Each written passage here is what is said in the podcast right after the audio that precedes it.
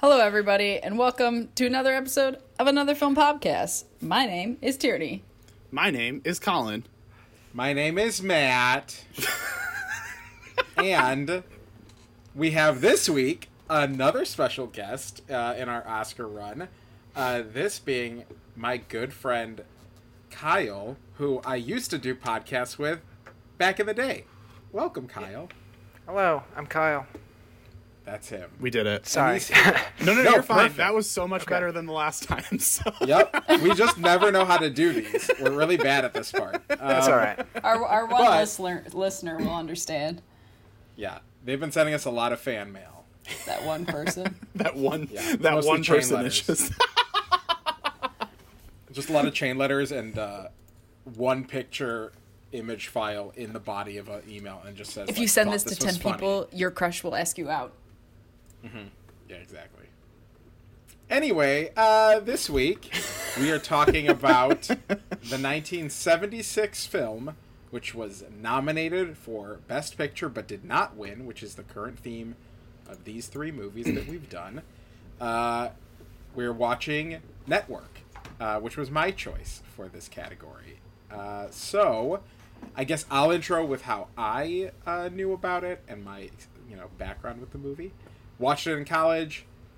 I I can't remember what class it was for, but I think maybe a screenwriting class, which would make sense. Yeah. But Watch Network. Remember being pretty blown away back then uh, with just how uh, sharp this movie is.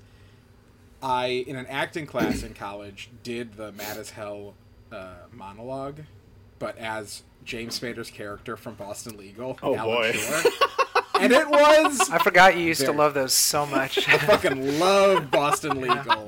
yeah, if there's that's right. w- one reboot I want, it's a 90 year old William Shatner and current day James Spader back in action. Anyway, Now, quick question. Uh, Yeah. Are so like William Shatner and James Spader have aged, but have their characters Yes. aged, or does this reboot Yes. pick up right at the exact moment that the?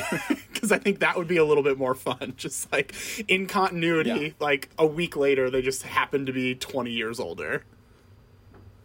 I would take it. I Okay. would take it. They, I think the series ended with them getting married, and so whatever they do now with that would be ex, just extraordinary to watch. Anyway, that speech uh, or that monologue is really fun and kind of well known from this movie, and uh, yeah. So uh, another friend of mine, Mike, Mike, was also telling me to rewatch this recently, so I was like, now is the time. And God, it's just as sharp as it was back then. Uh, I'm always, I always have a lot of fun with this movie. So, I'm excited to hear what everyone else thought. Who wants to go next? You Well, go I mean- ahead. Kyle, if you want to go, since you're the only other one who's seen it know. before. Oh, actually, that's interesting because the reason I'm like a decade ago when Matt and I were doing a really other uh, shitty podcast, he like made an offhand comment about like how uh, prescient this movie was, and I had never seen it at the time, and I just like had that burrow in my brain for about a decade. Um, but I I don't really know how I came to this movie other than just knowing it was like a dope movie. I would like watch YouTube clips, and then I saw it, and it's all like it's a perfect fucking movie. It's like the best movie. It's yeah. I have like so many. I, I love this movie so intensely. I, I love like William Holden in it as this like crusty old motherfucker after doing like Sunset Boulevard, and I don't know. I yeah. I think that obviously I think it won best adapt like the best screenplay. Yeah. Right. That's like its only claim to fame at the time, but yeah, it's just like an incredibly sharp, incredibly forward-thinking screenplay that is like so unbelievably cynical, and like every uh, endearing character gets cut by their own. It's just perfect. It's yeah, I love this movie. Yeah. I was, I didn't know how to put it, but like before we recorded, I was like, it feels like such a big movie that I don't know if I can like know how to talk about it without just like saying what it is, but I am excited to see where the conversation goes because it does feel like it's firing on all cylinders in a way where you're like I like can't comprehend how all these things are working together at this level, but Yeah. uh I also I- feel the same. I'll jump in there because I think so. I had never seen it before. I watched it last night. Um, I did like this movie, and I also like we we will talk more about how like this movie was made, you know, almost 50 years ago, and watching it in 2021 is like holy shit, like my god, like this how apt a lot of the stuff they were doing there is still today. Um, I didn't love it, but like I uh, at minimum like really appreciated it for like what it was. But it's it's like the thing I kept thinking as I was watching it last night. I was like, this is just so much movie. it's just a whole lot. so much everything. like the just like the acting is a lot, the writing is a lot, the direction like it's just a lot. And and that not that that's a bad thing. It was just like at at points when I was watching it last night, I was just like, oh my god, I just need to like just like take a breather here because I'm just so overwhelmed. Uh, which makes it sound like I'm more negative on the movie than I actually I was because I did enjoy it quite a bit, but it was it was definitely not quite. I didn't really know what to expect, but it wasn't what I was expecting in a very bizarre way. Very cool. Ty- Tyranny, Tierney's just like, What did you think? I watched it. you're up. I did watch it. I uh did not like it. Wow. At, So- pretty much at all. So okay, so there to- was like very Wow. few. You guys might convince me during this conversation, but at the I was like that. At the moment, there are few redeeming qualities. so Wow. to give everyone a peek behind the curtain, uh, I thought that that might be the case because Tierney usually watches the movies earlier in the week. I usually watch them like the night before we record or sometimes that day, and Matt's usually in the similar time frame that I am. So I texted them last night, and I was just like, "Hey, I'm about to start network. Hopefully, this is better than the last 1970s end titled movie that we watched for the pod." which was Nashville, which we all hated, if you'll okay. you'll remember. Just disliked it. And Oh, really? That's a bummer. Uh, and Tierney's response was just the like like the all Anxious teeth emoji? yeah, just like the really uncomfortable emoji and I was like, "Oh, she probably watched it and I don't know if she liked it." So yeah. I kind of want to hear what are the Yeah, what what, are the didn't like bars? um. Well, I hate everyone in it. There's no one that I like. yeah. yeah. And to be honest, I think William Holden's a pretty endearing character. who does like, he play? he plays the Uh, Max. the like executive producer for um, Pe- what's Peter Finch? Is that his name? Yeah. Yeah. The adult. Yeah. But the adult. he- Yeah. Yes. The, the the the fact that he's unfaithful is like barely mentioned. Um, but yes, he seems to be like the only person who's like slightly a voice of reason in the entire movie. Yeah. Yep. Um, yeah, but even so, not really. So to me, I guess I like wrote a couple things down. I didn't take notes while watching it, but uh, the first one is that I hate everyone. The second Sure. one is that there's too much screaming, far too much screaming. Like, Oh my God. that level of performance, I don't need that in my life. Just like more could be said with less volume. there is a lot of yelling. There's a lot of. I mean, like Peter Finch yelling. Uh, Faye Dunaway has some big Oh, yells. all- every line is a yell for her. Yeah. I mean, even when they're like fighting in the boardrooms and stuff, Mm. everyone is yelling. Every Yeah. Actor is- in this movie is on one for the entire movie, which is fine. which like it worked for it, me. yeah. I was gonna say it worked for me, but I could also like I could see how it would be off putting. So Maybe if I, I, was in a different mood or something, I don't know. Yeah, it's an aggressive movie, that's for sure. Yeah. Yeah. And then the other thing was like this part I don't really know how to how to phrase. So the the message of the movie is not something that like I like my interpretation of the message is that television is just garbage and that like people just give people what they want, which isn't something I would disagree with. It just felt messy. Which is interesting why you guys were talking about it being such a great script because I was like, this just feels like a mess. I think it's. I think it's. I don't know if it's about TV being bad. I think it's about. and people. TV and people being bad.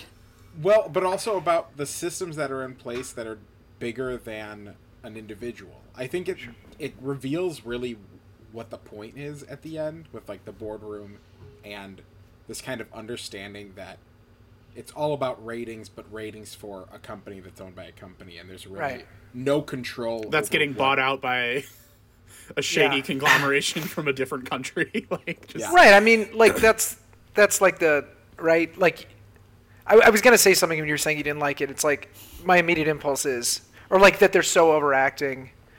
Is there is something kind of bizarre about this like movie that's 50 years old now? That is,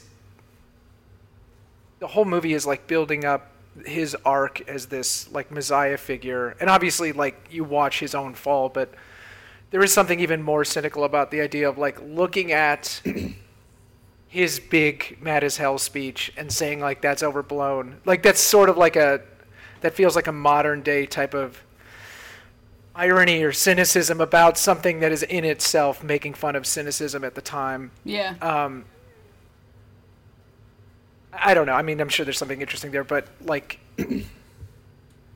yeah i think that's the point. and then you see that like big Ned Beatty speech putting like a perfectly cogent argument together for like why this whole thing was stupid to begin with and how our entire infrastructure is operated by businesses that everyone is totally dependent on and it's a totally necessary thing and that this entire time that he thought he was freeing hmm. some system and he was just doing exactly what these brand executives wanted in a very like particular organized way. I, I don't know Yeah. it just it feels like an idea that has been it's not so much that like every individual line is like super sharp or cutting although i do think it has some like super sharp and cutting lines and, and all that but it just feels like an idea that has been thought about from every single direction like every conceivable tangent that comes off of this like original nugget of an idea has been explode like explored and completely analyzed about why something in and of itself that is a thread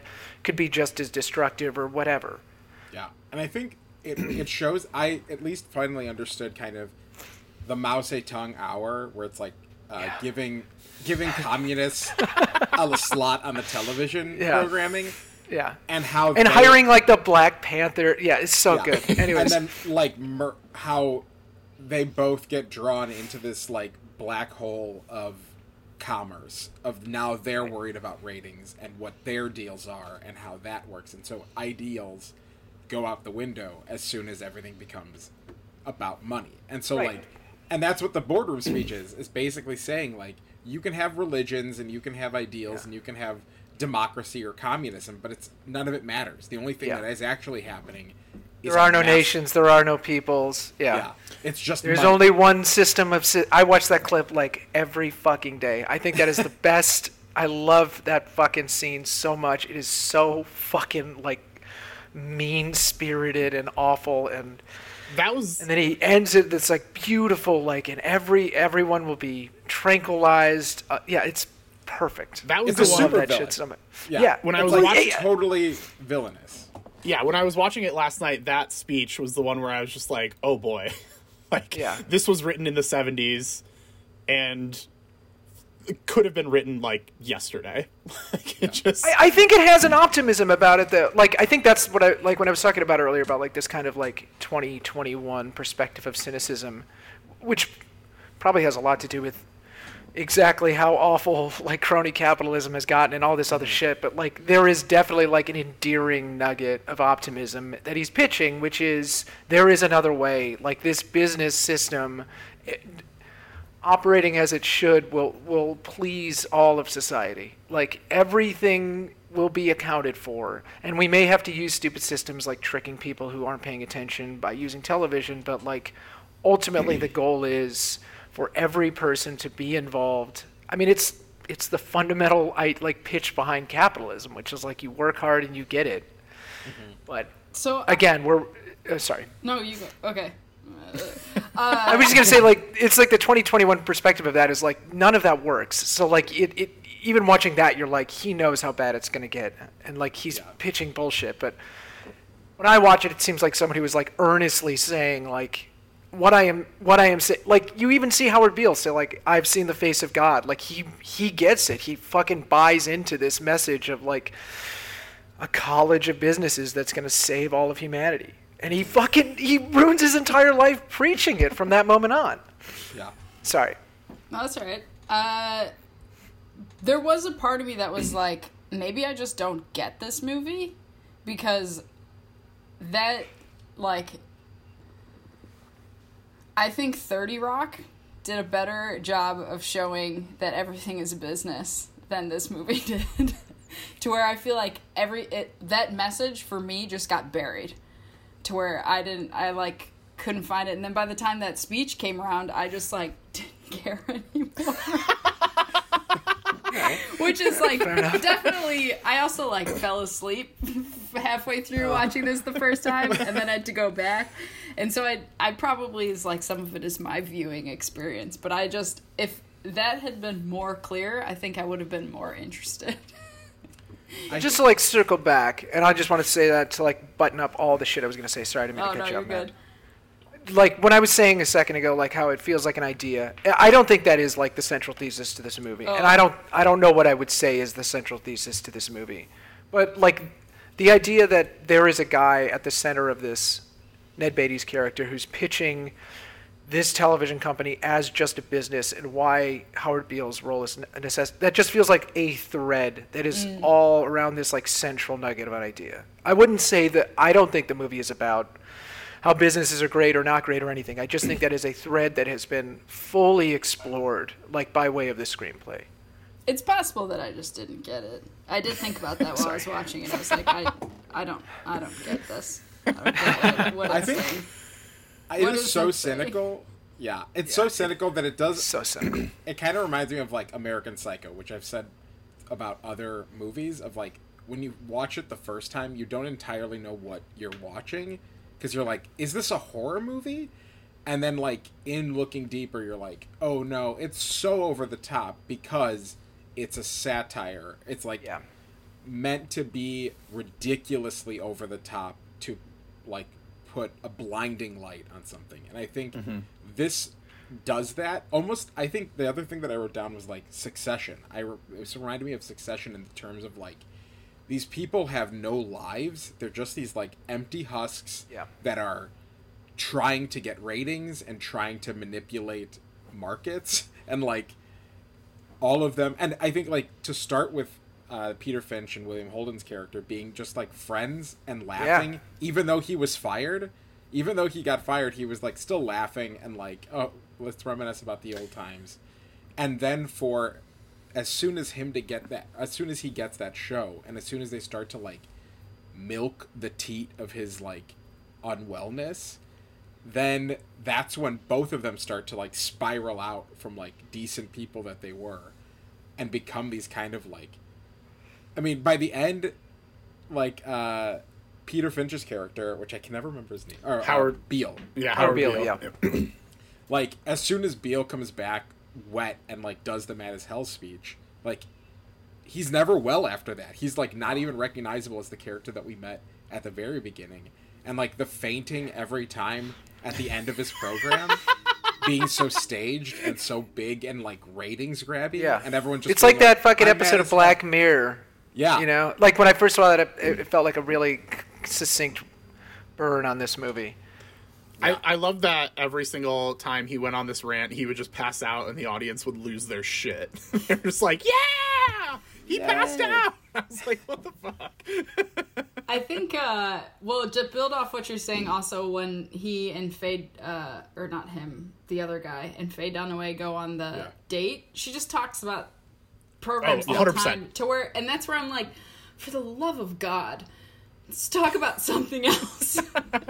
But that is the think- point. It's like she's Yeah. this robot that's Yeah. just like yeah, blah, blah, blah. like I it's mean- so good. It's so good that they write that line that like she can't fuck. Like that is so fucking. It's like Yeah. the best. She's like she can only do this thing. She can only have sex for like 0.2 seconds. Like it's so fucking good. Well, and then even like in when they, sex, she's like I was a gonna- yeah. 2.4 share. Ah, like could- it's so crazy that it's like this is not existing in like this is like a a play, and I mean it was made into a play on Broadway, but like the writing is so hyperbolic and so Yeah. extreme, and her character is just a robot, an emotionless, broken robot. Yeah, and like, like yeah, Robert Duvall's a monster. They're all Oh, yeah. monsters, but they're doing it to like the most extreme archetypical version of it. yeah. So- I like that. Oh, sorry. Go ahead. Well, I, I was I'm just like the detour- talkingest dude, so I apologize. Go ahead. you're fine. You're fine. I was just gonna do a quick detour to the opening sequence that Matt you alluded to earlier, where it's just like they're both drunk.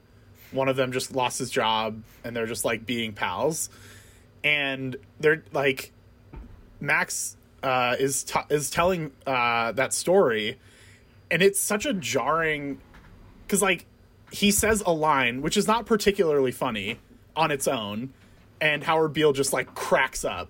And i was like what? Am i missing something? And then it gets to the punchline which like it's a genuinely funny story but like all of the laughter like that intercut the story just made me like what what is this? What's happening? And then the same thing happens again when he's telling that story like in his office and everybody's Yeah. just like every time he's like and so i ran outside and hailed a cab and everyone's like oh god he hailed a cab I was like, what, what's going on like it's I just think- so jarring to like see this Yeah. thing and again like when you get to the final punchline of the story it is a really funny story but i just it, it's such a bizarre way of telling that story that i i, I don't think really there's know two what things happening there, but uh, sorry, I, I don't No, mean no, to I- talk over everyone. If that happens, I'm so sorry about that. No, it's, it's fine. It's fine. other. I was gonna say it's a pretty common occurrence, but uh, yeah, I think was two like- things are happening there. Oh, go ahead. Yeah. I did it again. I'm the No, no, no, it's fine. Go ahead. No. Go ahead. Go ahead.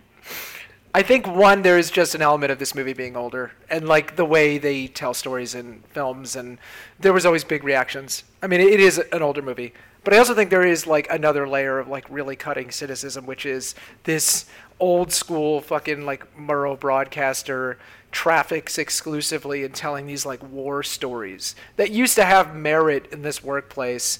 And all he can do is like show up and pull out this like really kind of pathetic story that no one around him cares about. And all they're doing is like chiding him along and laughing with these kind of like nothing remarks. And it fucking means nothing like no one cares about this time you had like an amazing moment of investigative journalism like that's not the business we traffic in anymore like he is so out of time in this movie Yeah, and then when he like kicks his manuscript because he's like, no one wants to read this book Yeah. anymore. Every newscaster does this, and no one cares. No one cares about what I have to say. Yeah. There's no life in this. yeah Do do you feel like so I have two things. Uh I think I've just come to realize now that I think watching this movie, what I wanted to watch was Magnolia. Yeah, it Oh. feels the like whole Magnolia. time. Interesting. But the yeah. thing that's different that I've just realized now, and I think it's the reason why I didn't like it, is I don't feel like the author has any respect or love for these characters. I feel like they're all tools to serve a point, like the writer. Because, like, it's the audience member, who are you looking to identify with? Or, like, who's carrying you through the story? Or is it all just everything is so removed? Whereas like Magnolia, you kind of have similar concepts, but you care for each one of those characters. And so there's like a level of empathy that this does not have. I think you're meant to really attach to um, Howard Beale's character until like the rug is pulled out from you. At the same time, he like has a change of faith. Like you're meant to see that he sees all this as really horrible and crazy, and he is so disillusioned by how crazy the fucking world is. But then also he has this total change of heart, and you start to like you attach to him at the outset and you are mad as hell or whatever it is, but then it starts to crumble and you realize that they have just figured out how to commodify your own sort of rebellious instinct to attach to him. Mm-hmm. That's It's that's what I It's the very point of like putting communism on TV. Like the Yeah. fact that even these people that had ideals were still sucked in and ruined by this system because it's like, oh well, we, you can have a better life if you just want to like agree to all these terms. And I think I do think it's an extremely cynical movie, and I don't know if anyone comes out clean at the end. So I think you're I, I think that William Holden speech to Faye Dunaway is like the, the most succinct, honest moment you get in the entire movie. To just say, like he says, like cut all the shit out. Like we just need to have like a human Oh yeah. moment here. But I, that's it. right. That's all I see. Yeah, but like, yeah, I don't, I don't know if anyone is decent, but I, th- I think, uh, like I said for Succession, none of those characters are truly decent people, and like they're all willing to uh, trade away their like morals and dignity for money or for uh, success in the industry. So I think it is like Do they have any humanity though? Like, are you meant to see yourself? I've never seen the show, but like, are you meant to like see some concept of reality in those people? Yeah, Uh, I mean, the Succession a little more, but like but it's not- Supposed to have 20 hours, you know. yeah, I Yeah, and say. it's the people that yeah, I mean like Kendall and stuff like that have like pretty human moments that you end up relating to. I could see where you're saying in this movie like there's such extremes you can't relate to Faye Dunaway at all because she's so uh, empty and the way she talks about things is like an Aaron Sorkin like script robot. It's just like rattling off numbers as fast as she can about like concepts and everything's a pitch and saying like, "Oh, this person that I'm going to have on the show, they talked to me about this." Like nothing is about anything but that. And this like the date sex scene es- escapade is a very like I think that is the most uh, satirical part of the movie. It's like it's too ridiculous and too long of a thread for you to feel anything but like this is very much satire. Which I think in that point, satire is so committed to like to showing how insane something is and twisting it Yeah. and making it that's just what you're gonna have to watch like that's ha- what you're gonna have to experience is the most extreme version of that so you understand the enormity of it and like i think that's what this movie does pretty well is like is a satire. It, it like faye dunaway's character is a satire of that Yeah. like newscast or like a television programmer. And like robert duvall is scheming and like trying to like uh get his way to the top of this like news brand. So like no one is heroic. And if anything i think like uh the william holden character max uh i have to remember his name is max. Max is almost like odysseus of like this kind of like yeah. War veteran that's like just kind of like fucking up on his way to figure out like Yeah. what he does now. And I think like Odysseus has a lot of like when you look at that character, like a lot of flaws that aren't necessarily heroic. And I think uh, Max's character has that same thing, but he does seem to be real and grounded, and has at every point been like, "I don't think this is a good idea, and I think you should stop it." And like, I'm not going to stop you from having your own show now if you want that, Beale. But like, I'm warning you, this is not a good idea. And Yeah. everyone else is very much committed to uh, capitalizing on this moment and this like infamy as much as possible. So there, I think Max is a character you you are supposed to relate to, but Yeah, even he I- gets twisted by it. I think that's the other thing too is like he is the one like normal character in this movie, a normal character with flaws and fuck ups. And his fuck ups are tiny compared to everyone else's, but he is not a perfect bastion of humanity across all of this. He's just like a normal dude in the face of all of this. So he also screws up and also just does things to have sex or maybe advance his career, but he does seem to have like a human element to him that n- no one else in the movie does. Yeah, very inhuman. Yeah. Which I can understand that because that that is off-putting. That like such a it's it's entirely cynical. yeah. uh, and and watching the assassination played next to like the life commercial Yeah. with mikey So good. is like so awful and so like uh unsettling and that it's just all about ratings and about how they can pump out news blurb after news blurb, and I do think like the 2021 media cycle and how we've watched stories get twisted into a certain way or like somebody held up to be this kind of like heroic figure and how that gets twisted and how it gets monetized. And I think we are able to kind of see this now and be like, yeah, I guess this is kind of how it works Totally. with with this level of power over people. I mean, you I can feel also this- say that with like Instagram or TikTok people. They're just selling themselves as a brand. Yeah. Oh right. Totally.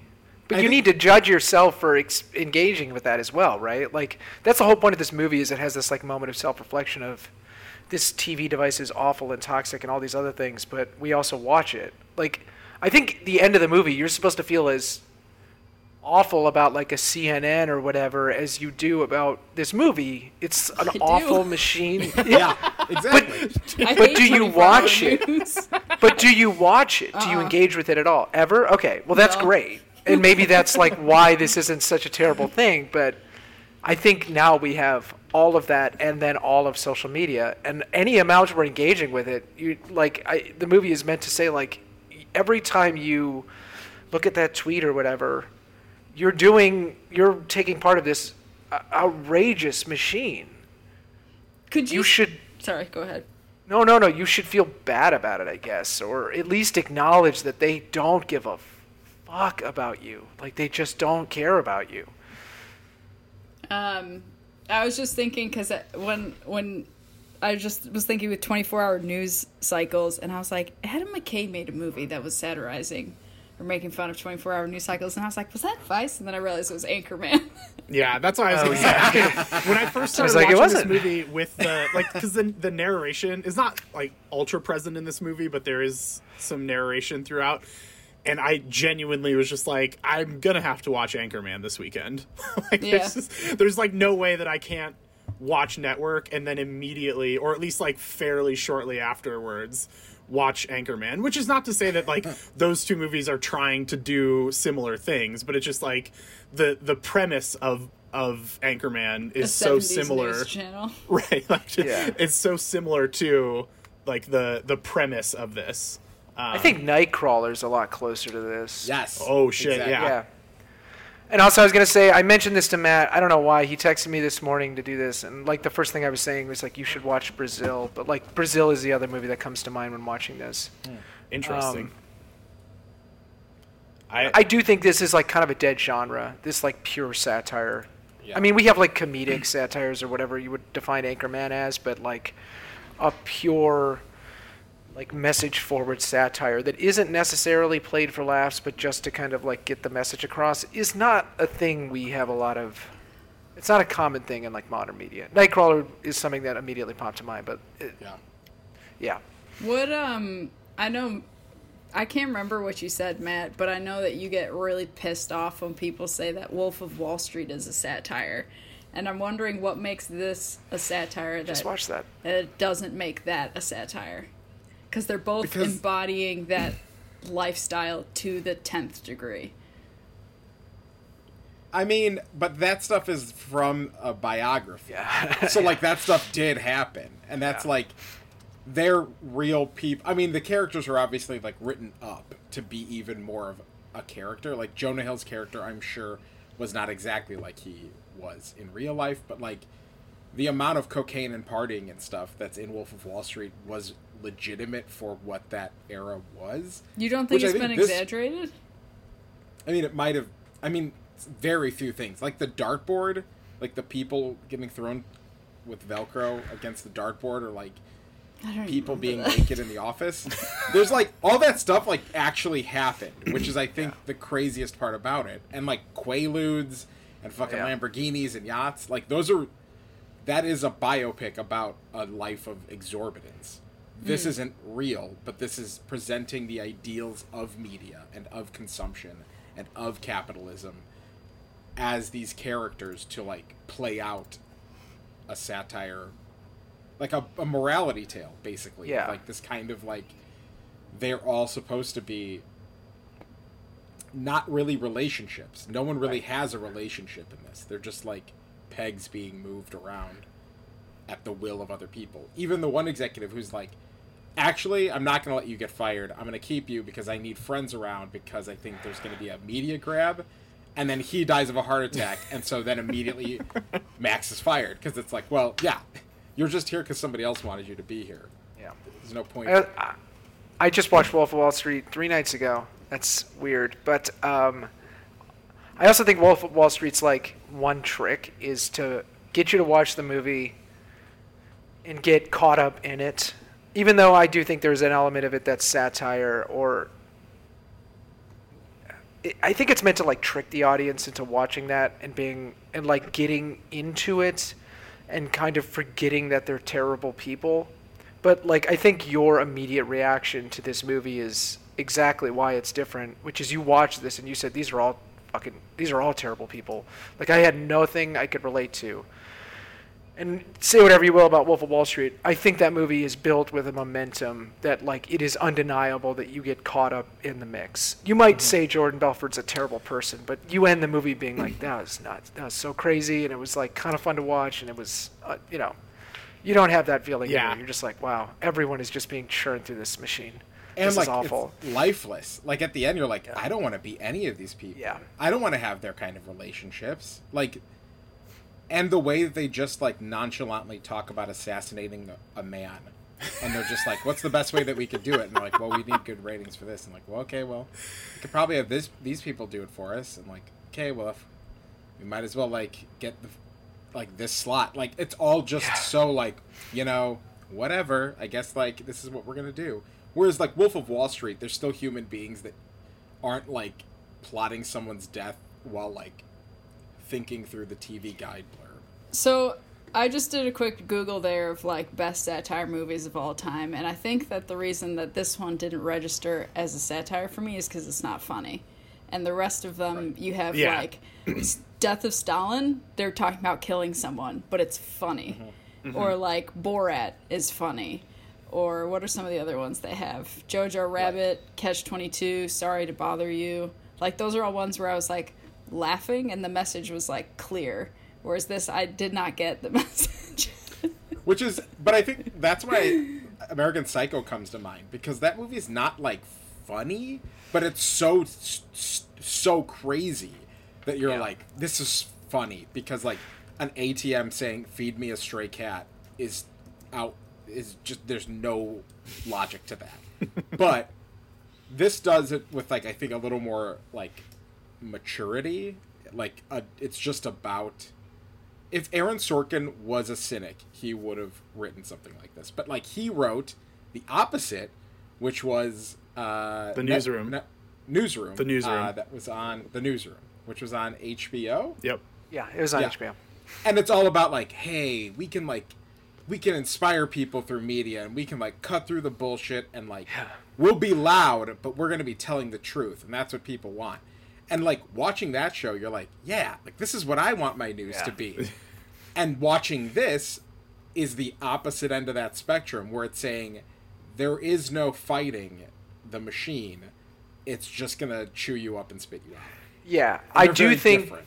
I do think Howard Beale. I, I like genuinely believe for the first forty-five minutes of this movie, you are meant to believe Howard Beale is like Will McAvoy's "Why America Isn't the Greatest Country in the World Anymore" speech. Absolutely. Like I think, mm-hmm. yeah, you're meant to really feel his and connect to his disillusionment, and it's Well- only when he goes deeper in and things open up more, you realize how kind of trivial it is. Mm-hmm. for sure because i think that so yeah i agree with you because i think the like the bullshit speech that everybody gets on board with it's like oh yeah, and you don't as the audience we don't get a lot of the speech you know like it starts there and then it cuts to like the production room so we're just hearing Right. bits and pieces but like max is like no we're not going to cut him off like if this is how he wants to go down this is how he wants to go down but like the bits and pieces that you do here you're just like yeah absolutely like that Yeah, exactly. 100% checks out i totally feel that and so you can see why all these people and even the like the mad as hell speech like you can see why Everyone goes out to their windows. windows and Yeah. are screaming i'm mad as hell because like Yeah. I, there were times in this last year where all of us would have wanted to do that. Yeah. I did think it was funny when people and it like showed all those shots of people like screaming out their windows and i remembered back in like early quarantine when people were just like opening their windows and banging pots together Mm-hmm. just like a weird thing that we did a year ago but anyway Did I ever tell you once I was walking down the street and someone just opened their window and screamed? Um, but yeah, no, I, I like I think you're absolutely right. Up to up to a certain point, you're like hundred percent on board with everything that he's selling you. But then it does get to a point where you're just like, okay. Like Yeah, as like exactly. you're like you as the audience watching this movie are like, okay, I, I have to back out. But you can like I think it's interesting that all the people like that are in his like live studio audience and all the ratings and everything, people are just like the movie makes people be like, yes, yes, still more and more and more of this, even though you as like the objective viewer like, no, no, I don't want any more of this. Yeah, like the first time he goes out, and Yeah. talks about how stupid it is that we're even watching TV while he's on a TV channel. Like your brain is supposed to be like, well, what the, what is going on here? Like there's Yeah. a disconnect here. Yeah, I think it's not satire to be overtly funny. Although I do think there are things that are. I don't watch this movie and have a lot of laugh out loud moments at all. There are no like overt written jokes, but like whenever it's happened a million times already, whenever someone mentions a scene, I like can't help but laugh because it's just like so cutting and kind of ridiculous. Um, and I think that's also to the credit, the movie's credit, where when you're watching it, it is just believable enough. E- even the Faye Dunaway's uh, totally absurd mechanical character, you never totally are just like, she's not a human. Like I don't need to pay attention to her. You're still in just enough. Yeah. Yeah, even the line of like, "Why me?" and him being like, "Because you're on television." Which dummy." it- Dummy. yeah, it's so good. It's so good. It's like my favorite shit. He fucking walks in that room and like he, he has his arm around him and he's like they tell me i can sell anything to anyone and he's like goes into that boardroom and he taps on the fucking table and he's like valhalla mr beale that is so fucking good i love that so much and just the curtains uh, Yeah. closing as like all the light. you have meddled with the primal forces of, it's so good Yeah. oh rubles, Reichs.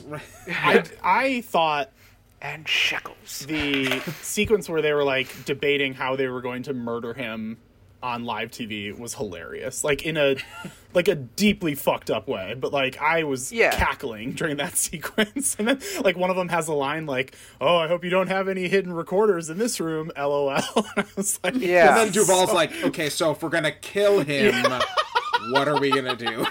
I'll say it outright so that you know I'm not recording myself saying this. so I thought that sequence was so hilarious. But I generally agree that this is not like a funny movie in the traditional sense. Like I think that there are moments that made me chuckle, but I definitely like I wouldn't sit down to be like, "Oh man, so you know, it's a it's a light Friday night. I'm just gonna put on network and just hang out with the pals." It's like, no, I, I want to watch this movie when I already feel terrible about myself, and just want to make myself feel that much worse. I also think Yeah. like there will be blood is kind of funny in the sim in a similar way, where like it's Yeah. so brutal and so like, nah. I would strongly disagree. There, there will be blood has so much humanity compared to this. Like Daniel Plainview is an asshole, but you know who he is. And the thing is that he is an asshole, but he's a real person. These people aren't real people. I think like- Max and and uh, Beale are. At least Beale is Yeah. until a certain point. But I think Max is a pretty human character that's like yeah like even when he's telling his wife that he's been having an affair, yeah he's like, I don't have anything to say. Like I I this is happening and I'm I'm not happy about it, but like I don't know what I'm doing. And that character, his wife, uh, which also we could talk about that in the award category, but she was nominated for Best Supporting Actress for just that scene, of just the scene where she's like, It's after like all these years, exactly. For for which one? For Les is. Miserables. Nice, you fucking crushed that. beautiful pronunciation. Uh, wow, French. Trey French. Um, but like that character, that dialogue between them is pretty human. Of just It's like, so it's brutal. why are you doing this? And where she's Yeah. like, you're in for a lot of pain, Max. Like, okay, I'm not. You staying here isn't going to make you happy, and it's not going to make me happy to know that you're cheating on me. So like, we're just going to have to do this. But I did like that I hope scene you realize. Yeah, because it felt real. yeah, because it's outside of media, and I think that's what it shows the most of is like he's leaving his actual life of like reality and family behind for more media to consume. It's a media. perfect microcosm of the entire movie. Like Yeah. that is his relationship with Faye Dunaway is meant to like mimic kind of like a human element, like the human being's interaction with like this kind of absurd media machine. Like he is actively rejecting something that is truly human and reliable and uh, established like a normal human to human interaction and instead he's going to go with this like fucking hot young blonde or whatever you know like this like stereotypical old man going with a young woman and she is part of both machines but it is exactly the movie It- Yeah, and we get that right after her insane escapades where she's just rattling off ratings during Yeah. sex, during the date, while she's like holding his hand gently by her face. And the next scene is him being like, "And I'm gonna leave my wife for you." And you're like, "What? That? Who would? Why would you want that?" yeah but then we also watch tv like 12 Right. hours a day so like and, And, and that's the other thing. television incarnate. Like he makes it very Yeah. explicit Yeah. that like she is TV. That's the other thing. Like we do all of this all the time, every minute of every day. We are exactly personifying what this movie is trying to say. We we we watch all the TV. We watch this movie. You know, like we Yeah. do all of it. And even though we talk about how this movie's overblown or too cynical or whatever, it's like yeah, but then we're still doing it. Fifty years on, we're still doing it. We're the coolest. Um, I have, I I don't really have anything else to say about the movie, but I do have one other note that is like tangentially related to the movie. But if people have other things they want to say about the movie, I can hold off on my thing. Hit us. Hit us hit it, dude. So, uh, Robert Duvall, the first time he's in this movie is he's just like yelling about some shit, and I was just like, oh my god, Robert Duvall, like take several steps back. Uh, but it did make me think. So, this year I watched the Godfather trilogy for the first time ever, and the, in the first one, which came out in 1972, I was like, an hour into the movie, I was like, "Oh my god, is that Robert Duvall?" Like he just like it's so Yeah. young that it just like did not like register with me that it's this guy Even, that uh, I've known he's my even entire younger life. in uh, To Kill a Mockingbird. Right, and I was just like, "Oh my god, this is insane." And He's then in To Kill a Mockingbird. Yeah, he's Boo Oh, he's Bradley. Boo Radley. yeah, he's Boo. Isn't that his, isn't that the fucking name? Yeah. Yeah, yeah, that's right. Yeah, that's Boo. Radley. It's Yeah, like yeah. I always th- everyone's got a weird name in that movie. Yeah, he's the fucking guy. He's the guy. He's the Mockingbird. Yeah. Um, but yeah, so that movie, so Godfather Part 1 came out in 1972, and he's like barely recognizable.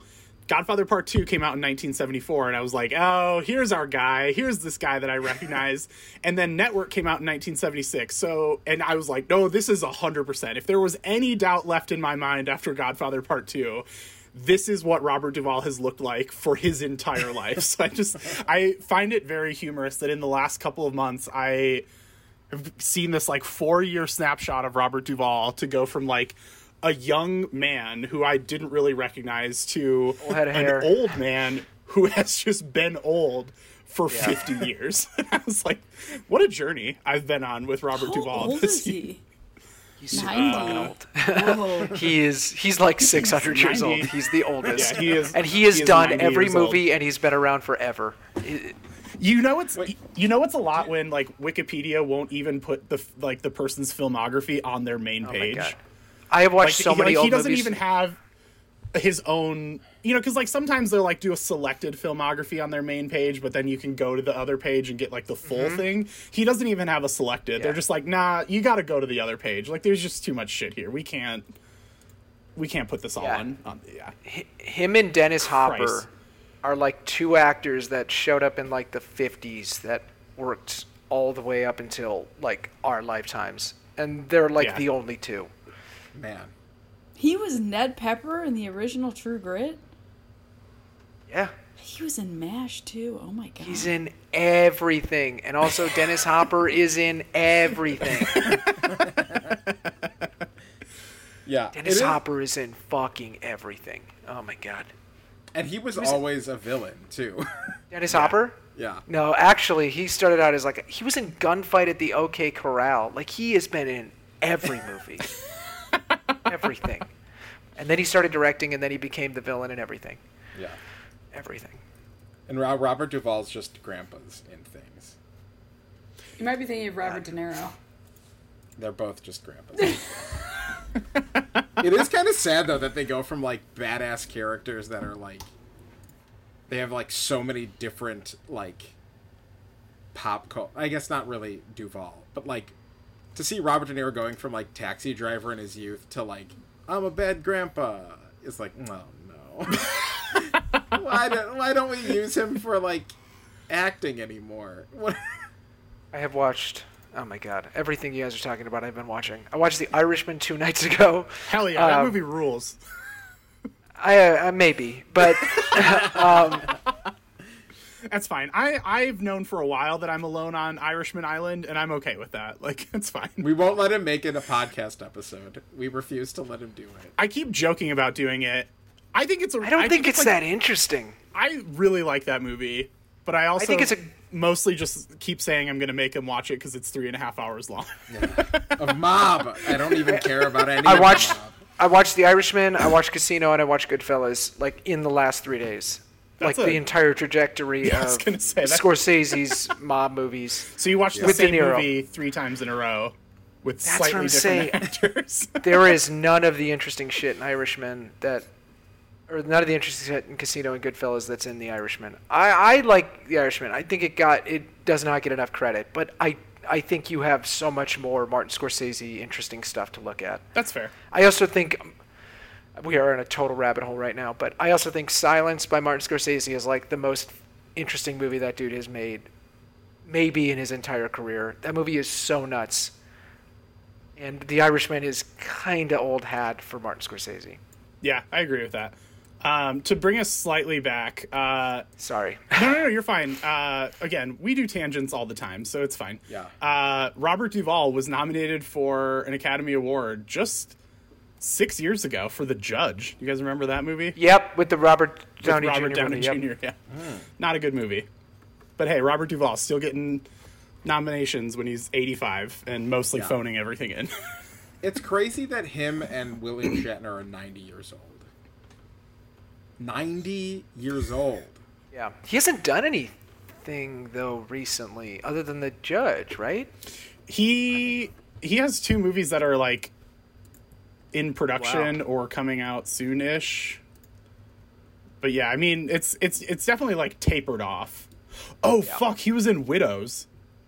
Hmm. God, Oh, Widows weird. is so good. William Shatner has aged so much better than Robert Duvall. Oh, yeah. very true. He does not look 90. Robert Duvall definitely had work super looks though. 90. yeah. Robert Duvall looks like a saddle. It's like Jack Nicholson's probably the same age, and um, Oh No, fuck, he's really? not that old. really, I don't He know. He's might making be. movies. He was making movies at the same time. I guess I just assumed he is. I, think, he- Harrison he's Ford like is in, in his, his 80s. Yeah, he's 80. Jack Okay. Nicholson's 83, yeah, so he's not Okay. quite as old, but he's that's pretty fucking old. Yeah, because he was making movies like around this time. Yeah. Oh my god. Harrison Ford I think is 80 or 79 at least. What about um? I'm not saying that we should stop doing this because I am having a lot of fun, but I Yeah, fair enough. Who's the oldest? It's like, I do think that there's like a a limit to how much our we can push our listener, uh, one listener, to listen to us Google how old people are. There's so Yeah, and it's old- always the same thing. It's always like, oh wow, they're so old. Oh my god, I can't believe how old they Yeah, are. we're not like actually providing anything by Who's way the of next old person? Yeah. Oh, they're like, also really old. shocker, still old. Yeah. Did I? I think I've told you guys that once one of my friends said, "Whoa, you look like Jack Nicholson right now," Oh, because I Wow. can do this with my eyebrows. Wait, hmm. this with my eyebrows. Oh yeah. I so can then see I it. dressed as Jack Nicholson from The Shining one year Yep. for Halloween, and I cut up a cereal box and put it on my face. Like a Speaking of Jack Nicholson, I just uh, I guess this is totally anecdotal, but I also just saw um, Passenger and oh my god, this is gonna kill me. Never mind. I'm sorry. We can talk about Jack Nicholson some other time. I thought we were just telling cool Jack Nicholson anecdotes. he Yeah, hasn't really he's aged also old. though. He hasn't done anything in forever either. He just Uh, like retired. He did The Departed. I think he did. And he Well, did, yeah, but The uh, Departed was 15 years 2006. ago. Yeah, As Good It super old. Gets. It's the Or 90s. older than The Departed. He's mostly just gone to Lakers games now. I think he is retired. I think he's like actually same with uh who's that guy uh, from French Connection? Oh shit, Gene. Yeah, Gene Hackman. Yeah, I think they're just like done.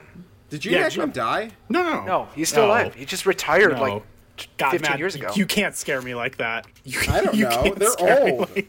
Well, I don't even know what else is he. Oh, he always plays a terrible person. I feel like. who? Gene Hackman? Yeah. Ooh, Gene Uh, Hackman's 90. Gene Hackman. he's Gene super Hackman's old. 91. No, he's ninety-one. But uh I mean Royal Tenenbaums is like his most famous recent role and also like his last role. He yeah he Oh did a couple God, movies Clint after that, but he 90. basically was just like I'm done here after. He did Really? Royal Tenenbaums. Clint Eastwood's directing another movie like at this moment. Clint Eastwood directs a movie like every single Yeah. like week. Like he just he Stop. pumps that shit out. It's insane. We just don't need any more Clint Eastwood movies. Very true. How At much is he actually directing though?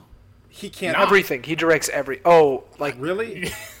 yeah, Like, it's actually just who knows? directing. him in a chair and he's like, yeah, yeah, yeah, good, good, good. I mean, like I who knows. famously- roll it, yeah. famously the the baby sequence in American Sniper, like he just does not give a shit about directing to the point But where he also like, directed Unforgiven, which is like the gre- Sure. one of the greatest westerns ever made. yeah, but that was like 35 years ago. like, Yeah, Came but out it's in a the nineties. It's a perfect Like movie. Thirty years I was, ago. yeah, was- sorry, Tierney. Sorry to break it to you. 1992. just- not quite. I just mean that like he, It's he was a great director at a time. I, I don't mean Sure, I, I just yeah, don't want to like yeah. Nowadays, no, you're no, right. I'm, He's and I'm not trying. it in. I'm not trying to like denigrate his his capabilities back in the day. I'm just saying like now. What you're he saying is pretty unacceptable. I just want you to know that. And he's the best director that's much. ever lived. Although Did you guys see the Mule? Mystic or, uh, River was pretty good. the Mystic mule is River bad. is great. It's pretty good, That was yeah. I didn't see the 2003. Mule. I also did. I don't want to see the mule. It's I bad. have- Don't uh, watch it. It's fine.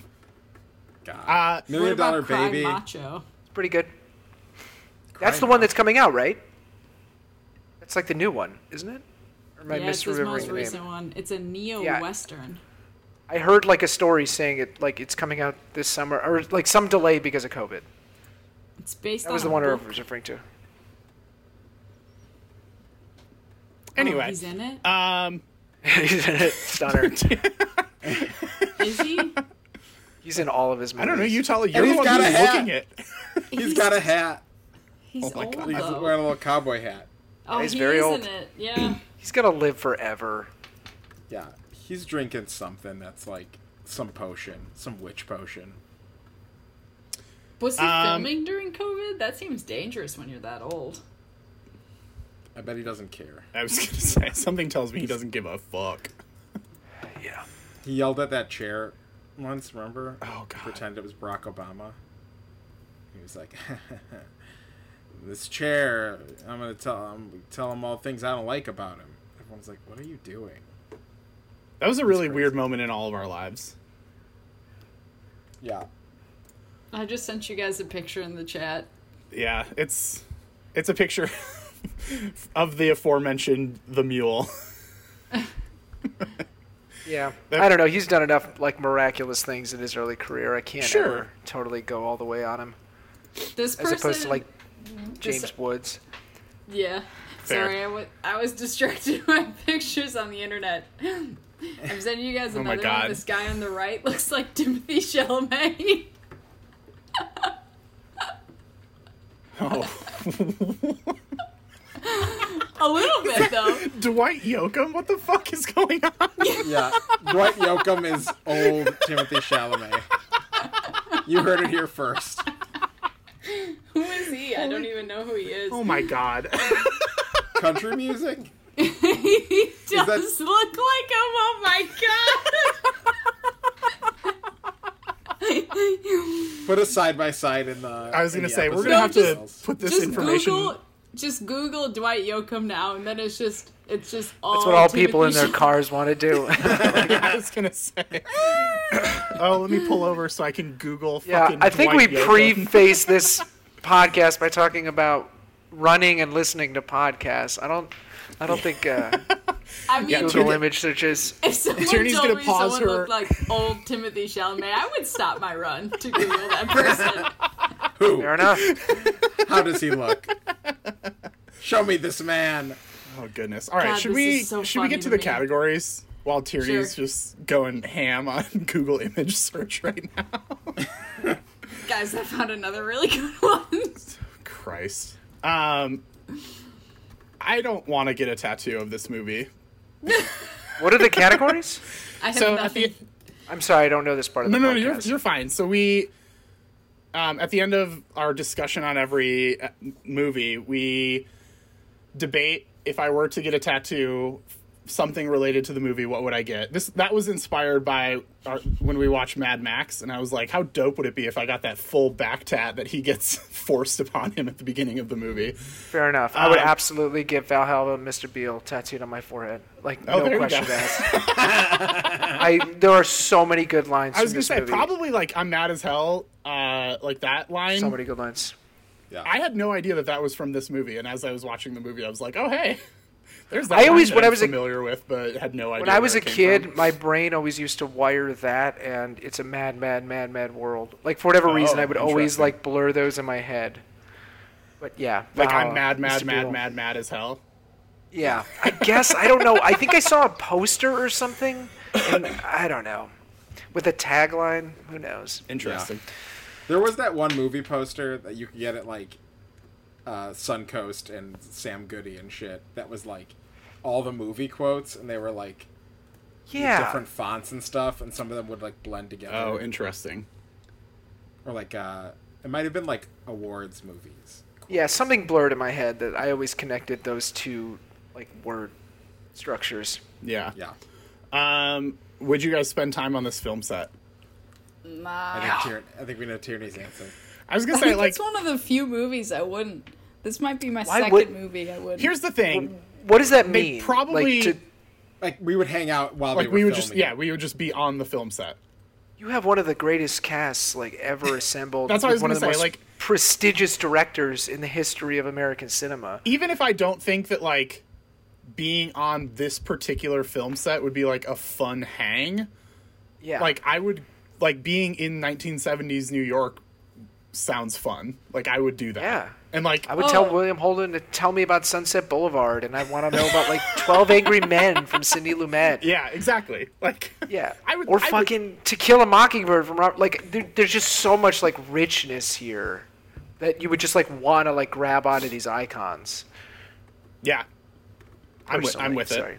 I'm with Tierney, it. what were you gonna say? Oh, 1970s New York would be fun, but the set itself, there's just a lot of shouting. I don't think I'd like it. it's, it's definitely not Tierney's vibe. That's true. It's a bit I- much. this movie uh, makes I I feel like any actor who gets this script uh, would just have the most amount of fun.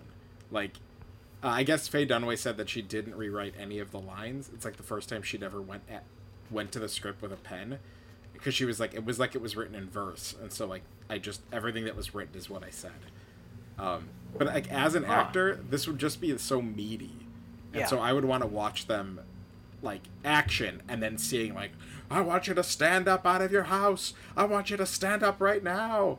Like that would be so fun to watch the craft of. Yeah, it is definitely like really.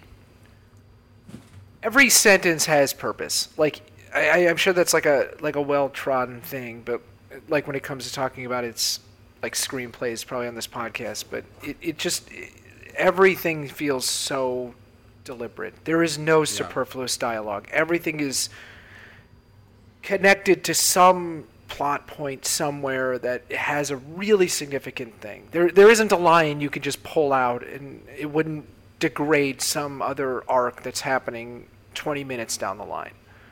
Yeah, I agree. Um, would you guys watch this movie on an airplane? Fuck yeah. I think I would. Yeah. I mean, of course. I don't like. I don't know if I would, which is not to say that because I think the original intent of that question was like, would you feel comfortable watching this on an airplane? Because I think we started talking Yeah. about that after like a something that would have been uncomfortable to watch, like if an old woman, like a grandmother, was sitting next to you. So like by that, I wouldn't feel uncomfortable watching this movie on an airplane. But again, Oh, yeah. like, it's not. Yeah. this one, I also this is not like- a movie that I want to like hang out with. Like this is a movie that I appreciate for what it is, and I think it's well made. But I like, I, can say probably won't without- watch this movie again for a while. I can say definitively without any qualifications, I'm like a junkie for looking up like clips on YouTube of movies without any qualifications, qualms. Eh, I search this movie out and its movie clips more than any other movie. I, I Really? love s- oh without a without a doubt. There was just so many nuggets of this movie I like to watch because I do think this movie has one of those amazing things that you can just like compartmentalize like five minutes of it and watch it and it is just like awesome it is like that is an amazing little scene Yeah, sure. it has a lot of feels really like a ton of like pieces put together like that Yeah, yeah. I think I would watch it on a plane, but I think I'd al- I also usually watch stuff that's less uh, serious. Right. Yeah. I am an anxious focus. enough flyer that I don't need more anxiety. It's a good point. I need like All right. Finding Nemo or Moana or Paddington. to that point, yeah, to that point, I watched Three Identical Strangers on a plane, and it fucked me up. So Yeah. some some movies aren't meant to be watched in tubes in the air. You're not supposed to make yourself more tense in the sky. uh, one of my friends pre-COVID travels a lot for work, and um, the new Suicide Squad trailer came out today, and Yep. so we were talking about how like it looks fine. Period. Like I don't really have anything else to say. Um, but he, he was just like, man, DC movies are really bad as movies. But they're actually kind of like decent plane movies. He's like, I like to just throw on a DC movie and just zone out for like a two hour flight. I was like, I could see that. Like these, they're, they're just Yeah. very bad disagree movies, with but that. like I could see just like putting it on and then not really being like that invested in it. oh my god i'm the worst person after i watched casino and after i watched goodfellas and after i watched the irishman i watched fucking man of steel Oh. and batman v superman and both snyder versions of that movie those movies are so like heavy Yeah, like unnecessarily heavy yeah. they're like they're literally not literally, but they feel like wet blankets. yeah they just they're are, like, like th- soft and like weight and just like uh like you're trudging. Those movies are just agonizing. that would make me feel like my plane's gonna go down dude yeah Tierney's i would like, not "Yeah, want to watch I'm out on I would that. not want to watch any DC movies on a plane. I watched all four hours of the Snyder Cut. I would not want to watch so a bad. second of that on a plane. I know. Oh my god. Sounds about right. We'll talk about the Snyder cut. Uh, in I was going to say, hold hold this tight. Uh, so the Okay. last category we, we always talk about uh, awards. So this movie was nominated for one, two, three, four, five, six, seven, eight, nine Academy Awards. Uh, Best Picture, Best Director. Both uh, Peter Finch and William Holden were nominated for Best Actor. Faye Dunaway for Best Actress. Ned Beatty for Supporting Actor. Beatrice Straight, who Matt mentioned is uh, Max's wife slash ex-wife. Screenplay, cinematography, and editing. and it won. So Peter Finch won posthumously, which I found out today. That he right. he passed away before the ceremony, and so he won Forgot about that. posthumously. And Faye Dunaway won, and uh, Beatrice Straight won. So like Oh, so literally, did win. She, yeah, she had that like one scene where she is just screaming at him for leaving her, and she won an Oscar for it. Good job by you. I think it holds the record for least amount of screen time for a person who won the Oscar. Huh. That might be true. Who- I know that uh, Anthony Hopkins has the award for the Hmm. best actor, least amount of time for best actor, um, but she won for best supporting. So Oh, right. That might be right, true. of course. Yeah, yeah, because he's only on Tierney? he's only in Silence of the Lambs for like twenty minutes. I know, it's crazy. What's up, Tierney? Sorry. Um, Who it won for best screenplay? Yeah. So yeah, Who it else was nominated for that category? That's what I'm curious about, yeah. So, uh, oh, okay, sorry. Um, so the, it won for best original screenplay. It was up against Cousin Cousine. Uh, okay, French film that I've never heard of. The Front, Rocky, and Seven Beauties. So it beat Rocky, which won Best Picture that year. Right? Yeah, Yeah, that but makes sense. interesting. It's a It's not a better great- screenplay than it's a better screenplay than Rocky. well, No, it's yeah, but I'm that saying the Rocky category won. is pretty sad. Yeah, yeah. But I'll- yeah. Go ahead. Well, I So- think I'm no, no, just saying, I'm surprised that Rocky won next to Network when I, don't know. It's that is more of an Oscar pick, I guess. I would say Rocky definitely, movie. especially in the. so people who are so people person who is listening, you can't see what just happened, but Tierney got up to go like close her blinds in her room, but it just it timed out perfectly that she was like Rocky's a better movie, and then just immediately walked away. so it was like a real like drop the mic moment. Uh, so that I thought that was pretty funny. Um, yeah, it's. I mean, it basically it almost swept the acting category. Like it won Best Actor, one Best Actress, one Best Supporting Actress, and Ned Beatty was nominated for Best Supporting. So like it crushed in the acting category, but then yeah, Rocky for whatever reason swooped in and was like, "No, we're to be the better movie." Which I, again, and we talked a little bit about this with Amadeus, like this movie, the fact that this movie was even nominated seems a little crazy, especially when you consider that it was in the 70s, right? Like, Rocky definitely feels like an Oscar movie, but something like this dark and like cynical does not About feel media. like about yeah like does not feel like something that the academy would recognize Yeah, but Which- then they did. i mean they did well sort of I guess. Yeah, you're right. Um, but yeah, it lost everything else. So it won like the acting awards and then best screenplay. Um, before we end talking about Network the movie, I do want to talk a little bit about the Broadway play. Oh yeah, the cast was dope. Yeah, the the one that was like the big headliner was that it was National Theater's production with uh, Bryan Cranston as Howard Beale, mm-hmm. which like fuck. Oh yeah, I heard about that. Okay, sorry, I, I, I should have connected the dots earlier. I remember that. Yeah, it's a play by Lee Hall, adapted from the movie. Um, but yeah, it was it was at National Theatre in London, and then it went to Broadway, and I can't remember who was in it uh, on Broadway, but It was, yeah, it was Cranston. Oh, it was Cranston. Okay, Yeah, Cranston was uh, the Howard Beale character on both. um, Michelle Dockery, our girl Lady Mary from Down Oh, Abbey, yeah. she played the Faye Dunaway character in the in the West End version, and then Tatiana Maslany, who people may know from Orphan Black. Um, Yes, I she, she do. played the Faye Dunaway character on, on Broadway. Also, I should have mentioned this earlier, but uh, another like synapse just fired in my brain. The movie you were mentioning earlier under Best Adapted Screenplay was Cousin Cousin, which is the basis for that joke in Arrested Development. I was Oh! almost said like Cousin's Oh! Danger Dangeroo. Yeah, yeah, yeah, yeah. Yeah, I should have connected that. I didn't like when you were saying it out. I was like, that what is that movie? Okay, anyways. Yeah, I Nice. almost said it out loud at that point. Nice catch. held I back. appreciate that. Uh, and we'll probably talk a little bit more about Arrested in a moment. But um, Why? Does something happen? oh no.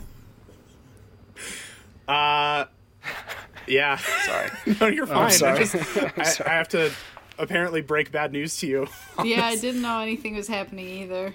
Oh, uh, Jessica Walter passed away yesterday. Who played Lucille Oh. Bluth, which is like really sad. And I spent like Yeah. a good hour yesterday just watching assorted Lucille Bluth clips and like laughing mostly from, or crying mostly from laughter, but also like a little bit from sadness. Because She's so funny. she's so fucking funny. and she was so Oh. cool. Our Jack posted something on a story, and I was just like, "What? Okay." Yeah. no idea that she died.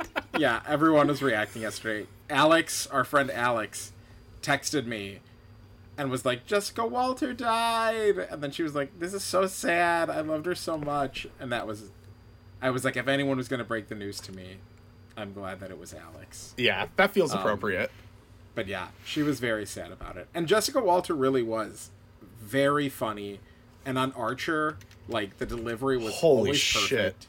She's so she good. just knew that, how to land a joke. Man. She died in her sleep. Oh, that's a pretty good way to go. I mean, yeah, like she was eighty. she was like 80. She passed away in her sleep, so like it definitely Oh, could have chance been I'd be worse. So lucky. I mean, we all should be so lucky. uh, I like the thought of any of us making it to eighty is just really incredible because like I Uh, feel like, I'll be lucky if I make it halfway. and yeah, that's not an If you indictment make on it any of, halfway, and any of us, like, at the bottom as people and how we live our lives. It's more an indictment on how like society is fucked. but but yeah, like the thought of me making it to eighty is uh, laughable for a variety of reasons. But good for you, Jessica Walter. Um, I'm gonna I'm gonna go watch some Arrested Development later tonight. But Yeah. uh, the last thing we do, Kyle, um, is we just talk about like what we've been up to in terms of media consumption lately. So Okay. like what movies have you watched, books have you read, podcasts have you listened to, TV, et cetera, et cetera. You've already hinted at quite a bit of things. that Watched so much more. Oh my god. So yeah, you don't, don't feel like you need to to tell us machine. everything you watched, but if there's like a noteworthy thing or two or three that you want to shout out, um, For sure. Yeah. So I mean, do you want to kick us off, or does one of the want to? Oh, um, how about have someone else go so I know to like kind of rein it in based on Sounds like good. t- I'm serious. I like I'm obsessively watching movies like every day, so Okay. I don't want to go overboard. All right. I, well, I'll start. okay. Go ahead. Should I start? Yeah. Go for it. I didn't do very much. Uh, I watched another episode of Promise Neverland, which is an anime on Netflix. Uh, it's very good. Uh, I'm watching it with my boyfriend who read the ma- manga, manga, and now is watching the show again with me. And so a lot of the twists that I'm realizing are things that he's like waiting for me to experience. So very twisty, very sharp. Is it Still like watching it. I'm not? This is not to make a quality comparison, but is it like? Like watching the Red Wedding episode of Game of Thrones with somebody who's never seen it before, like is it that type of like I'm ex- I'm so excited to watch you watch this kind of thing?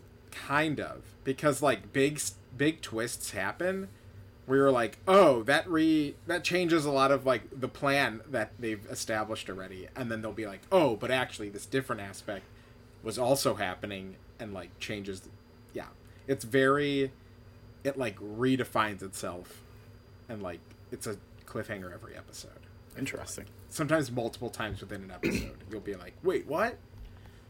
But it's good. Um, and I watched the Snyder cut, and I watched it over, I think, five watches because it was so excruciating to watch in one that I like watched part one and I was like, I need a break, and then I watched part two and I was like, I feel no no draw to continue watching this and then i just trudged through that movie is not better than the original it's just a You are so you okay. It's oh just my a god. different bad. You are more. so wrong.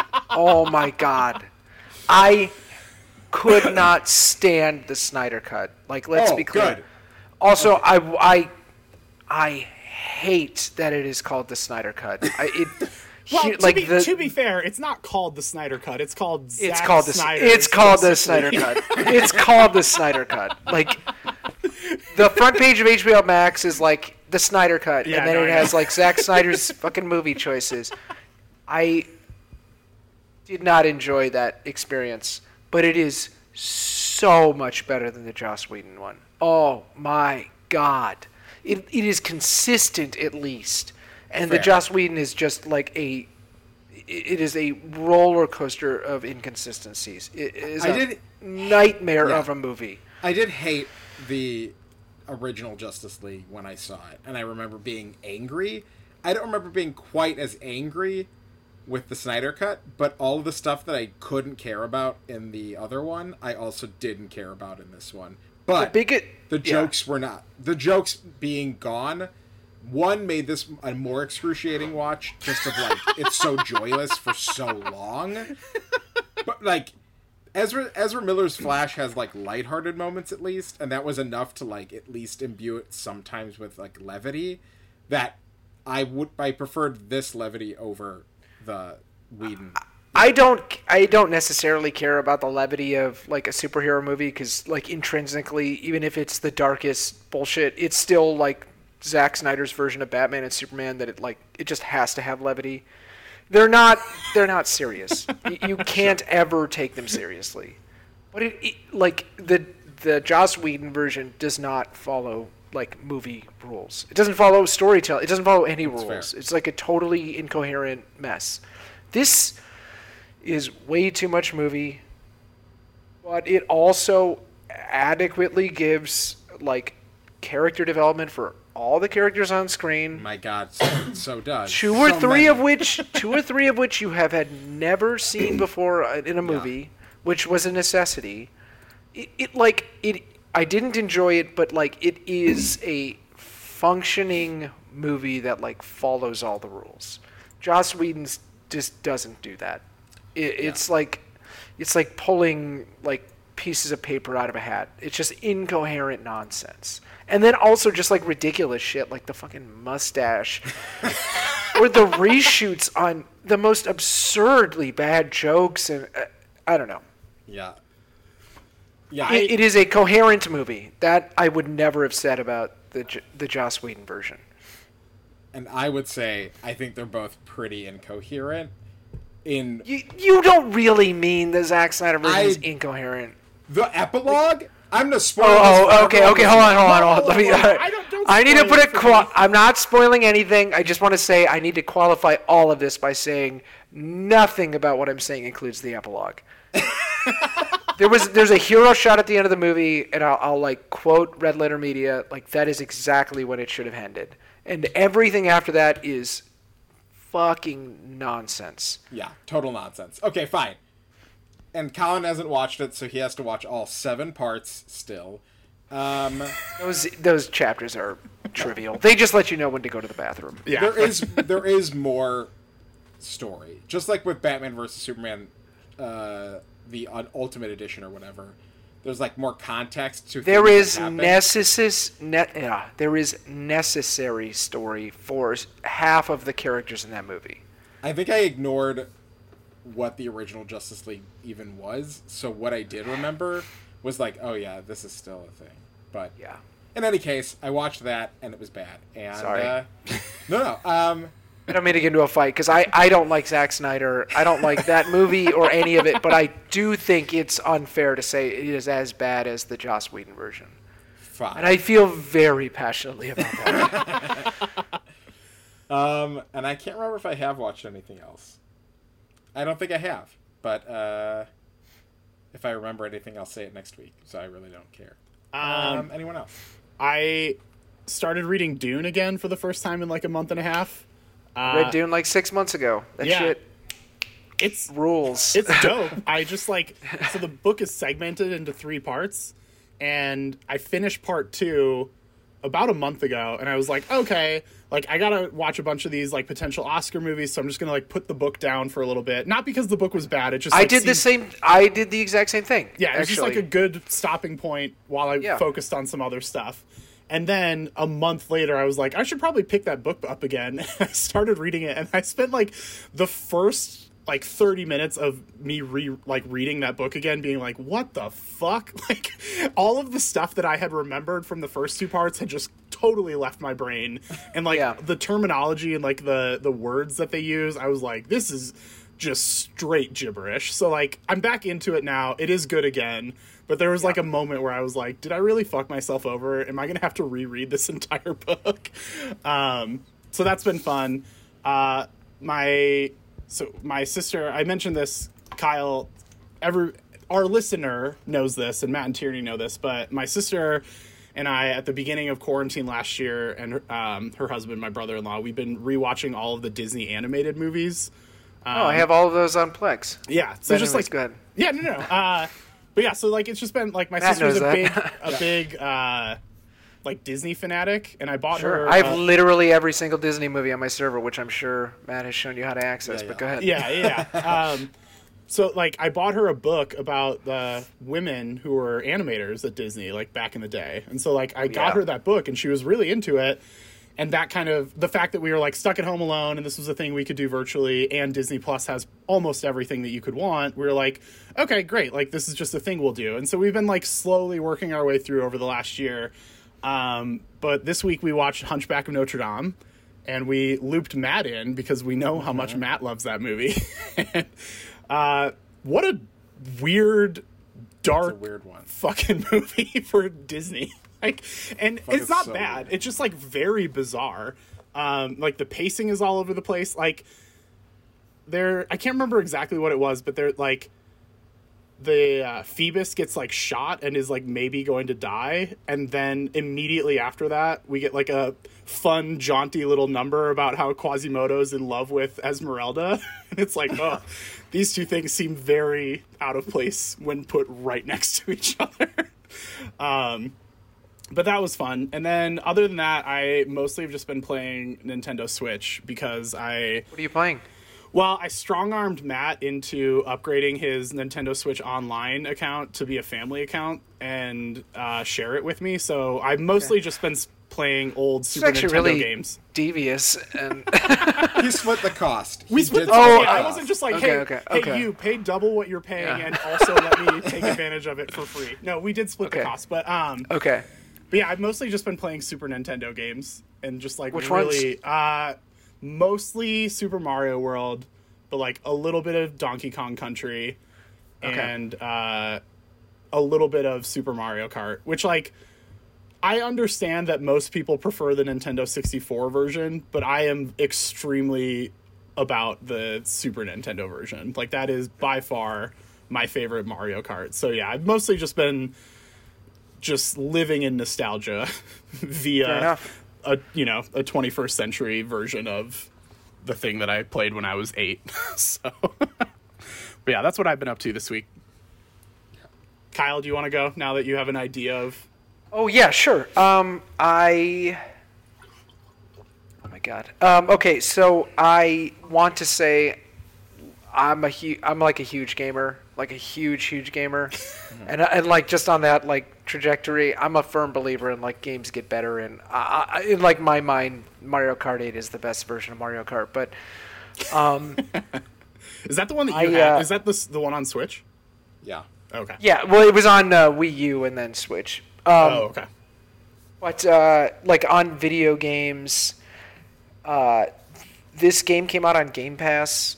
I- It's actually on every platform, but it just came out on Game Pass for free called Genesis Noir, which is like so mind-blowingly weird. It's like this like 1940s noir mystery, but it it's set against this like love triangle.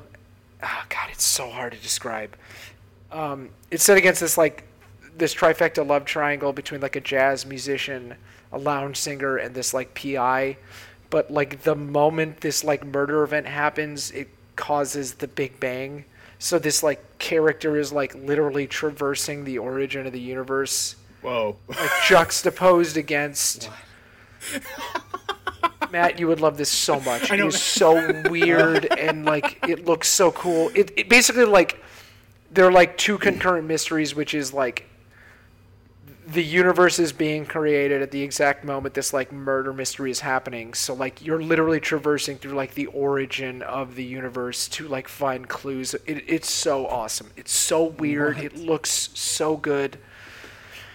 Genesis Noir. Yeah, I'm gonna check I, that I, out. I feel like no one is picking it up, even though it's free on Game Pass, and it is so fucking cool. Um, I am replaying God of War because, uh, like, my original time playing it was a blur. Um, I just watched uh, Gone with the Wind for the first time. That movie is fucking insane. I was really curious. Um, I've never seen it, nor do I really care to. But I was really curious to hear It is how you were so crazy. it is so much crazier than like I could have ever imagined. There's so much dark shit. There's so much weird shit. There's so much smart shit. That it's like hard to believe that this is like, a like a, a stepping stone of American cinema. Like something that is so fucking weird is so intrinsic to. Anyways, um, I watched a bunch. I watched. Uh, I, I don't know. I watched everything, but I watched a bunch of John Sturges movies like uh, Magnificent Seven and uh, The Great Escape, which are two Oh, perfect nice. movies. I bought uh, The Great Escape, so I'm a sucker. I still buy physical media. Um, yeah, and I am a sucker for Criterion flash sales. yeah. And of course. So I regularly, anytime they do a flash sale, I'll buy like a handful of movies that I actually have seen and want, but then I'll buy a handful of other ones just because I'm like, yeah, it's Criterion, it's probably worthwhile. And I've had my eye on The Great Escape, not because I've seen the movie, but just because the artwork for their version So good. is beautiful. I'm like, also, I will in watch case- the movie someday, but Like right- back to the.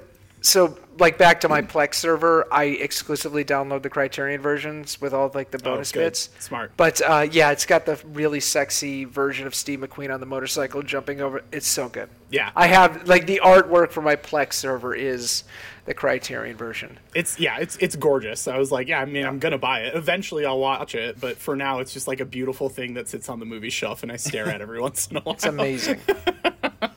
uh, I rewatched Man Bites Dog, which is like a totally like destructive, uh, like a totally like mind warping movie, and uh, and then the same thing I've been telling Matt to watch over and over, and then he is eventually caught up to is I keep recommending the movies Sweet Smell of Success, which I think is like a perfect movie. This Network, another one on that list, and Brazil. Those are like the three that I think. I spent the last quarantine watching like all of the old movies I can find that I have never seen, and those are like the three that are the most Yeah. mind blowing to me. Sweet Smell of Success was very, very good. Yeah, I think I, I just I think it's amazing, but I also think it is like this movie, which is totally out of time. Yeah. It is just as unbelievable then as it is now, and I think this movie is. Uh, sorry, I think Network is in that same pool, and I think Brazil is in that same pool. Yeah. Okay, that was a lot. Sorry. no, it's fine. No, that's great.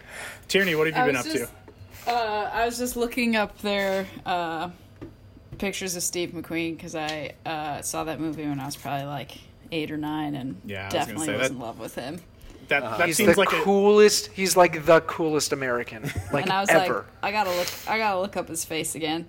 Um, in fact, when uh, Steve McQueen, the director from Britain, s- Right. first came onto the scene, I was like, thought that guy was dead. I did too. I did too. I was very confused because, like, I am not familiar with, not that familiar with Steve McQueen, the actor's work. Like, I knew who he was. My dad was a big fan of Bullitt, so like, I'd seen some stuff, but I wasn't that big of a like Right. a fan. And then I just started hearing this name, Steve McQueen, and I was like, wait, that dude from like the '50s is directing movies now? what? Like, what's happening? Very different people. Yeah. Why are we talking about this? Yeah, why are more people discussing this? I do love uh, British Steve McQueen as well. Um, of course. Hell yeah. So I didn't really do much this week. Um, I started reading The Hungry Road by an author that I cannot remember at the moment. Well, I'm listening to it, I'm not reading it. Um, and it is a movie about, or a movie. it's a book about the Irish famine um, and follows like this specific region in Ireland. And it is awful and is a little bit, uh, reading it is a little bit like staring into uh, our future with food shortages as Yeah. the climate crisis worsens. So that has been really fun to listen to. Um, and then I started reading All Creatures Big and All Creatures Great and Small. I think is the name of it. I wrote Big and Small down. Um, it's a BBC show about. Uh, I think it's based on a book. It's a re- redo of an old one about a veterinary practice in Yorkshire. Uh, it was pitched to me that it was going to have like dogs and sheep and like lovely animals, but so far the veterinarian's hand has gone up a cow's vagina, a cow's Yeah. asshole, and a horse's asshole, and Yeah. I could do without it. I'm like, when am I? Get- oh, and then the the one dog. has To get its uh, anal glands expressed, and I'm like, can we do like an interesting veterinary thing? My dog just got its anal glands expressed. Oh, yuck! God. So that's Um, cool. Sorry. I just want to let you know I connect with your material. I, I, I understand your pain. It's so Because gross. didn't do it. Right, right. Yeah. Not that you like you understand that it's it. like an uncomfortable Yeah. thing that had to happen. So. Uh, So it's and delightful then- and lighthearted. Um, you know, the drama part of it is fun. Um, in like the like way that a BBC drama of that time, like Sure. I think it's the 1920s, where it's like I like her, but I can't say anything about it. Um, but it's like I like their outfits a lot, um, that sort of thing, um, and I love um, North English accents. Um, like from either coast. Yorkshire is on the east coast, I believe. Um, but I just that's like I mean Harry Styles is from North England. Um, and the last thing, I've actually been listening to this podcast for a while, but I was like, oh, I could give it a little bit of a shout out. It's called Griefcast. Very uplifting. It is uh, about grief, and um, the host Cariad Lloyd invites every week some I think it's every week. Someone comes on and they talk about someone who they lost, but for the most part they're all comedians, so it's like not entirely depressing, but then at the same time like I don't know, if you've ever lost anybody, it's like kind of cathartic if that makes sense to be like, "Oh, Yeah. it's like basically going to what I imagine group therapy would be." Yeah. Um but also like I don't know, death is something that binds us all, and so it's interesting to hear uh, other people's experiences and also the people that matter to them that no longer are physically in their lives. So, shout out to Griefcast on that uh, bit depressing note. no, that sounds very nice though. I think especially because it sounds like a grief club, where like Yeah. there's AA and there's like support groups. There's like grief support groups where it's like this is like tough, but it's the it's the same experience for everybody of this kind of like Yeah. uh, universal thing. So that's a great suggestion, especially because it's comedians. And the I think the host is a comedian, um, and she lost her dad when she was like young, and so then you have like people who, like, maybe lost someone when they were a child or a teenager or later in life, and that sort of stuff. So it's like a broad. Sp- I just find it really interesting, but then at the same time, it's like, oh, this is so nice. I like it. Yeah, I'll check it out. Griefcast. Yeah. okay. Yeah, I'll definitely check it out. But I, I think for now I'm finished.